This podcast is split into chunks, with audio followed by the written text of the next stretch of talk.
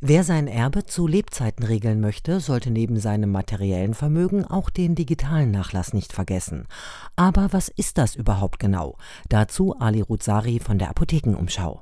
Und den digitalen Nachlass versteht man alles, was jemand in der digitalen Welt nach seinem Tod zurücklässt. Zum Beispiel Dokumente oder Bilder auf Speichermedien können darunter fallen, aber auch Online-Konten von Streamingdiensten oder in sozialen Netzwerken. Und solche Accounts werden normalerweise nicht von selbst gelöscht, weswegen man sich selber um seinen digitalen Nachlass kümmern sollte.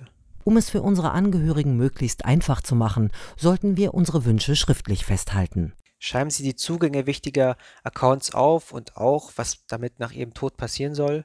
Das kann zum Beispiel auf Papier sein oder auch digital. Bestimmen Sie eine Vertrauensperson, die sich dann nach Ihrem Tod um alles kümmert.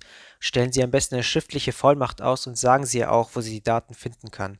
Weihen Sie auch Familienmitglieder ein, sodass es nach dem Tod nicht irgendwelche Streitigkeiten deswegen gibt. Digitale Vorsorge erleichtert uns und unsere Angehörigen in schwierigen Zeiten.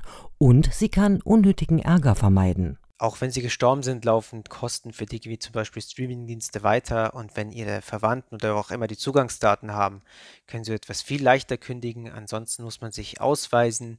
Meist wollen die Firmen dann so was wie einen Erbschein. Und wenn sie sich im Form alles kümmern, erspart es ihren Verwandten oder Erben Stress und Arbeit und auch Geld, wenn sie wissen, was mit ihren Daten passieren soll.